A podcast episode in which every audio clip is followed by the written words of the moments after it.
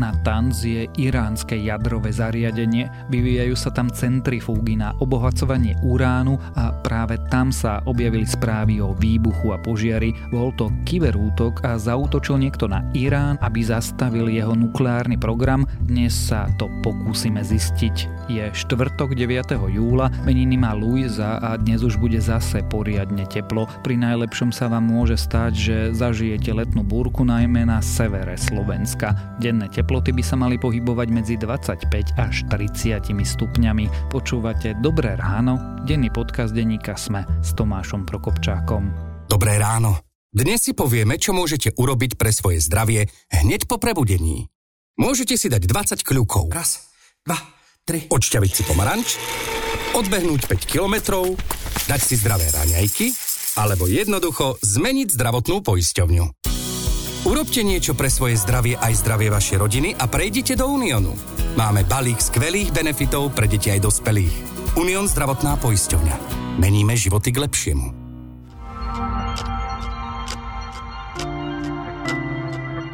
A teraz už krátky prehľad správ. Počet nových prípadov nákazy koronavírusom na Slovensku rastie, pribúda dokonca najviac nových nákaz od konca apríla. V Trenčíne museli dať do karantény 200 ľudí v miestnom zariadení opatrovateľskej služby. Koronavírus sa totiž objavil u jedného klienta tohto domova pre dôchodcov.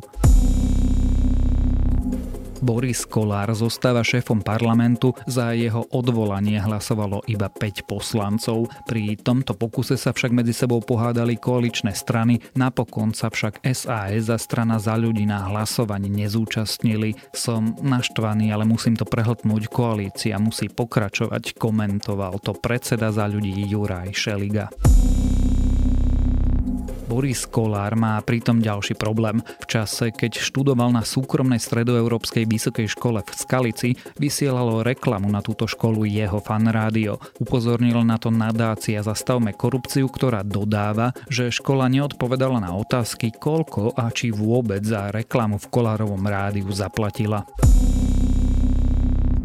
Svetová zdravotnícka organizácia pripustila, že nový koronavírus sa môže šíriť aj vzduchom. Stalo sa tak potom, ako skupina viac než 200 vedcov VHO vyzvala, aby aktualizovala svoje informácie o spôsoboch šírenia sa vírusu medzi ľuďmi. Jedná sa najmä o zlé vetranie, uzavreté a preplnené priestory.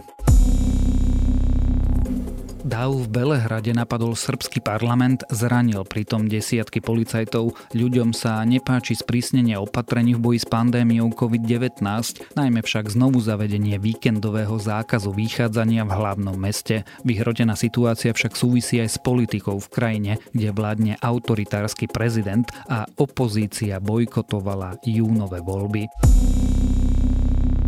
A ak si chcete prečítať viac nových správ, nájdete ich na webe denníka Sme.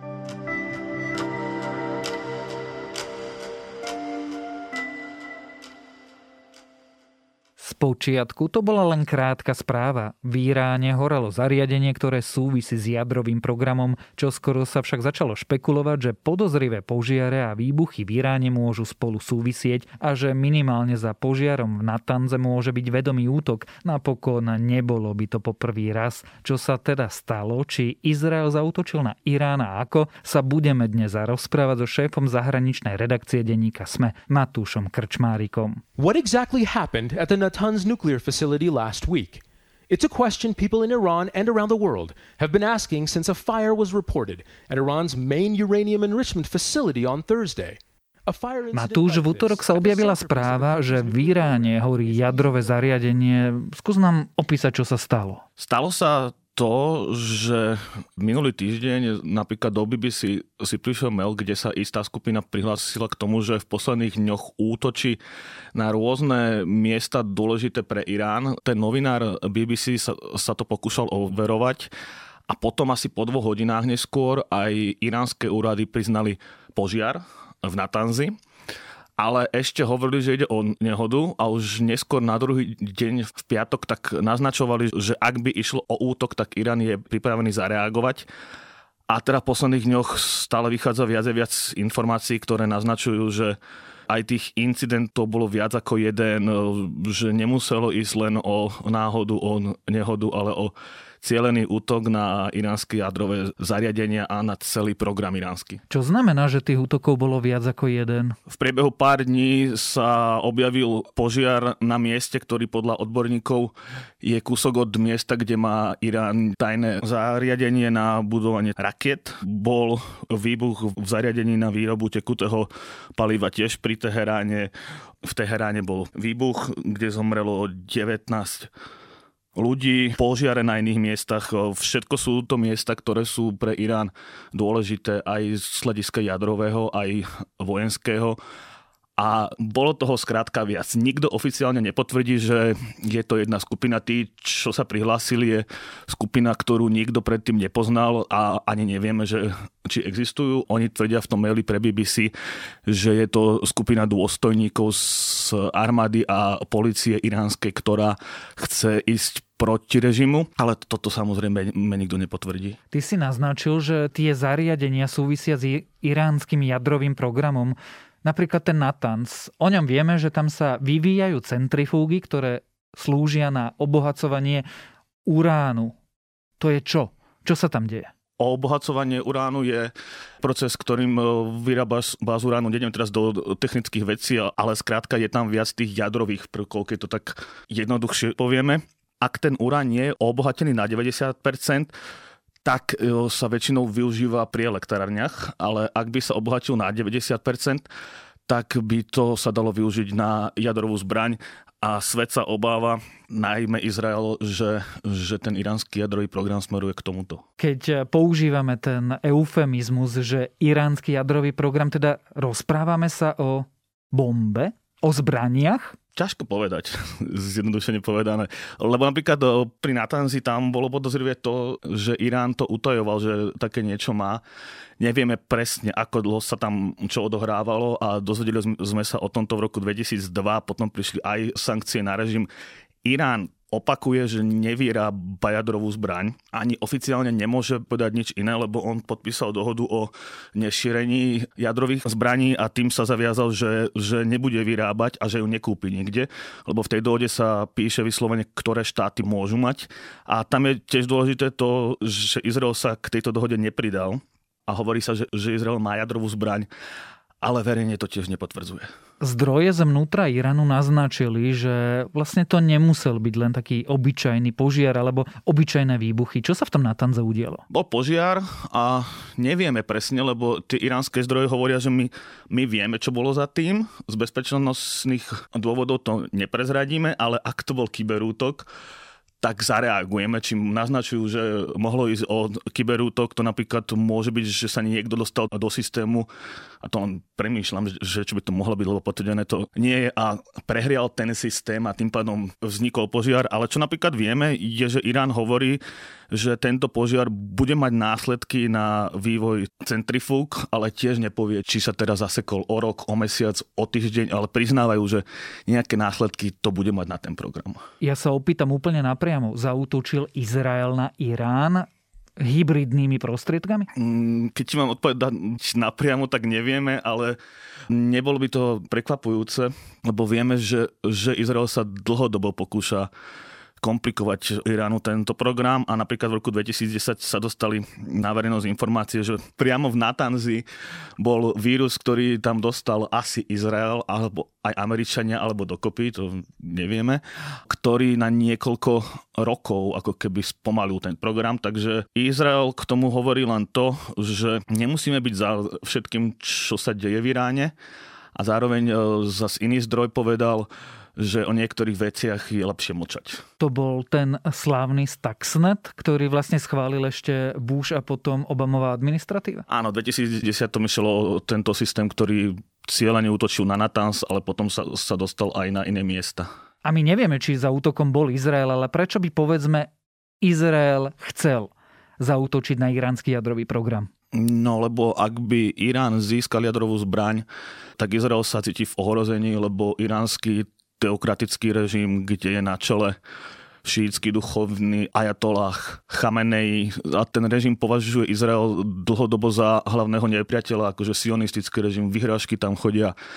A Izrael sa obáva, že keby Irán mal jadrovú zbraň, tak vie aj reálne ohroziť Izrael, alebo napríklad i Izraelčanov v zahraničí, čo robil v minulosti niekoľko teroristických útokov, takže keby mali jadrovú zbraň, tak tie útoky vedia byť oveľa nebezpečnejšie. Rádovo viac obetí. Ty si ale vieš predstaviť, že by Irán zautočil normálne na Izrael?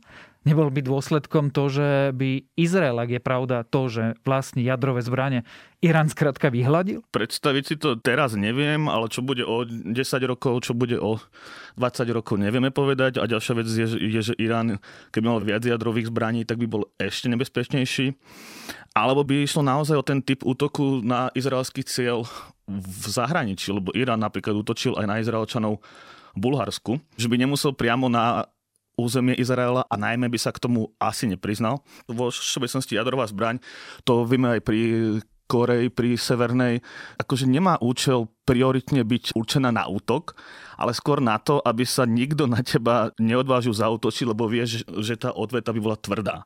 Irán ako regionálna veľmoc je vo veľkom spore s arabskými štátmi, tam hovoríme o Iraku, o Saudoch, Kuvajte, a týmto by si zaručil, že možno títo susedia by už sa neodvážili alebo by veľmi dlhšie zvažovali, či urobia nejaký krok proti Iránu. Ešte začiatkom tohto roka v dávnych časoch pre pandémiu sme sa dokonca obávali konfliktu medzi Spojenými štátmi a Iránom. Aká je vlastne v Iráne teraz situácia? Situácia je teraz v Iráne veľmi zlá, lebo Američania pred dvomi rokmi obnovili aj sankcie, ktoré sa zrušili v roku 2015 a, a nánovo veľmi komplikujú iránsk iránskej ekonomike sa nejak dostať do stavu lepšieho, plus tomu prišla korona, ktorá Irán zasiahla osobitne silno. To vidíme aj u nás, že to prináša samotné hospodárske problémy a plus keď sa pridajú sankcie, tak to je ešte horšie a hovorí sa, že na Iráne to už veľmi cítiť, že, že možno rastie nespokojnosť aj ľudí voči režimu, aj disidenti, že ožívajú, čo môže byť prípad týchto akcií z posledných týždňov. Takže dá sa povedať, že Irán je na tom posledných mes- mesiacoch až rokoch čím ďalej tým horšie. Keď hovoríš toto, je tým pádom možný aj ten variant, a my sme sa tu rozprávali veľa o Izraeli, že, že za tými útokmi, ak to útoky vôbec boli, je naozaj domáca opozícia, že je tam nejaký vnútorný odboj, povstanie v krajine? Možné to je, ale je veľmi pravdepodobné, že ak by to tak bolo, tak to nie je celkom len domáca opozícia, že, že sú to skupiny podporované buď Američanmi, alebo Izraelom, alebo Arabmi alebo dokopy všetkých troch alebo dvoch v kombinácii. To znie ako dosť neprehľadná situácia. Blízky východ je, dosť neprehľadný. Tak napriek tomu si skús typnúť alebo odhadnúť, ako sa tá situácia bude ďalej vyvíjať. Či Irán zareaguje, ak to útok bol, alebo čo bude vlastne robiť? Ja si myslím, že to bude pokračovať tak, ako vidíme v posledných dňoch, že nejaké náznaky sú, že Irán zareaguje nejakým spôsobom, ale nikto to nepotvrdí a situácia sa bude postupne v Iráne, bude horšia a horšia, ale povedzme si akože na rovinu, že keby padol režim, tak Irán tým, ako má armádu silnú, aký je veľký, ľudnatý, tak by to bol pre región chaos z rozmerov, čo sa nedá porovnať s Irakom, lebo a tam sme videli, aké problémy to spôsobilo, takže kebyže padne režim v Iráne, tak ten chaos by bol výrazný a to potom už nevieme predpovedať nič v podstate. Tak uvidíme o tom, čo sa deje v Iráne, či niekto na túto krajinu zautočil a či jadrový program Iránu bude aj ďalej pokračovať.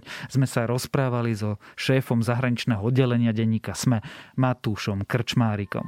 The Natanz nuclear plant has been the target of cyber attacks in the past. At the time, Iran blamed various Western nations and Israel. Iranian investigators say they know what caused the latest incident, but cannot release details due to security concerns. But military leaders have promised to retaliate if sabotage is confirmed.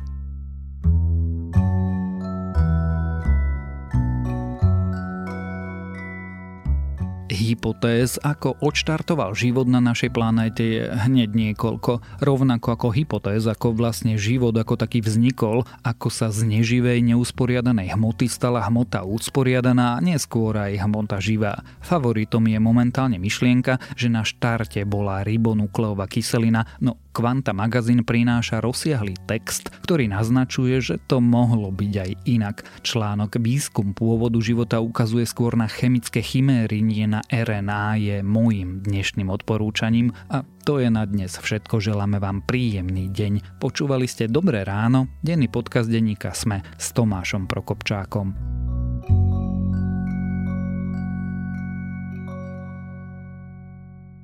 Dobré ráno. Dnes si povieme, čo môžete urobiť pre svoje zdravie hneď po prebudení. Môžete si dať 20 kľúkov. Raz, dva, tri. Odšťaviť si pomaranč, odbehnúť 5 kilometrov, dať si zdravé raňajky, alebo jednoducho zmeniť zdravotnú poisťovňu. Urobte niečo pre svoje zdravie aj zdravie vašej rodiny a prejdite do Uniónu. Máme balík skvelých benefitov pre deti aj dospelých. Unión zdravotná poisťovňa. Meníme životy k lepšiemu.